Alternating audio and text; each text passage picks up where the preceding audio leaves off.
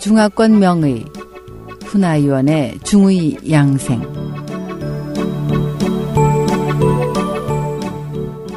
안녕하십니까. SH 청취자 여러분. 중의사 훈아위원의 한방 양생 시간입니다. 오늘은 특별한 능력을 지녔던 고대 명의 첫 번째 시간입니다 고대의 명의는 모두 신의라고 불렸는데 사기의 편작 창공 열전에는 다음과 같은 이야기가 있습니다.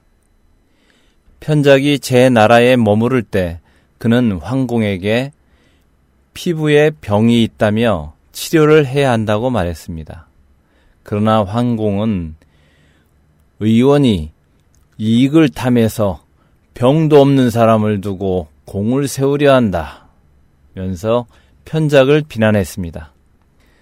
다세우 편작은 환공을 다시 찾아가 왕께서는 혈맥에 병이 있습니다. 지금 치료하지 않으면 병이 깊어집니다. 라고 말했습니다. 그러자 황공은 문을 쾅 닫고 들어갔습니다. 다세우 편작은 또 황공을 찾아가 좀 더 심각한 말투로 장과 위에 병이 있으니 치료해야 한다고 경고했습니다. 그러나 황공은 아무런 대답도 하지 않고 편작을 돌려보냈습니다. 그리고 닷새가 지나자 환공을 찾은 편작은 아무 말도 하지 않고 물러났습니다.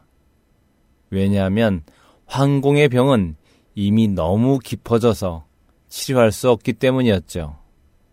결국 황공은 병이 골수까지 깊어져 사망했습니다. 또 다른 이야기가 하나 있습니다.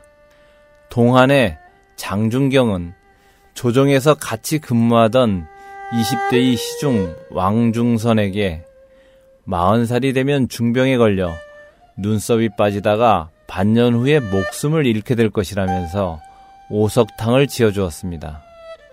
그러나 왕중선은 약을 받아만 두고 약을 먹었노라고 거짓말을 했습니다. 며칠 후 장중경은 왕중선의 안색을 살피면서 안색을 보아하니 탕약을 복용하지 않았군.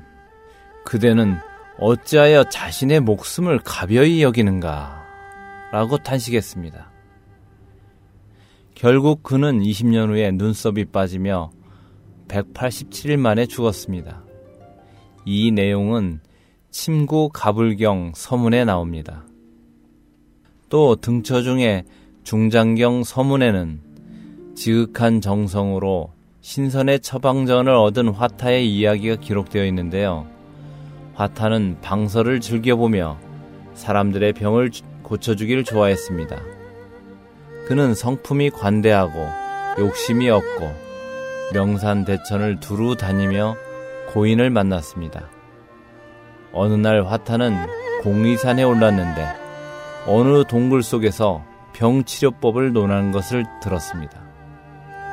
화타는 그 이야기가 범상치 않아 몰래 엿들었습니다. 그때 화타가 이곳에 있으니 그에게 의술을 맡겨야겠군. 이라고 한 노인이 말하자 다른 노인이 그는 다 많은 성품이 있어 생명을 불쌍히 여기지 않을 터인데 어찌 맡길 수 있는가? 라고 말하는 것이었습니다. 화타는 동굴 안으로 급히 뛰어들어가서 두 노인에게 절을 올리며 두 분 현자께서 방술에 대해 논하는 것을 들었습니다. 사람을 구하는 도를 배우고 싶었는데 어리석은 저를 깨닫게 해주신다면 그 은혜를 잊지 않겠습니다. 라고 가르침을 청했습니다.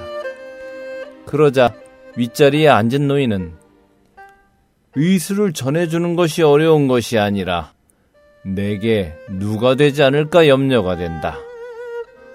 후에 지위의 높고 낮음을 가리지 않고 빈부와 귀천을 가리지 않으며 재물을 탐하지 않고 노인과 어린이를 불쌍히 여긴다면 화를 면할 수 있을 것이다 라고 엄숙하게 말했습니다.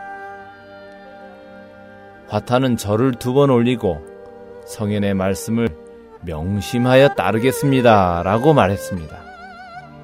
그러자 두 노인은 웃으면서 동굴의 동쪽을 가리키며 저 바위 위에 있는 상자 속에 책이 있으니 속히 가져가거라.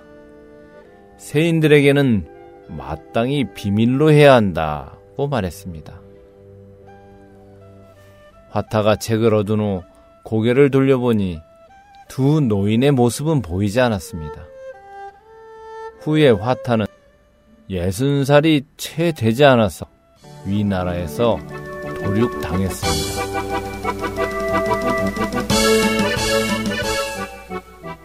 SH 청취자 여러분, 안녕히 계십시오. 다음 시간에 뵙겠습니다.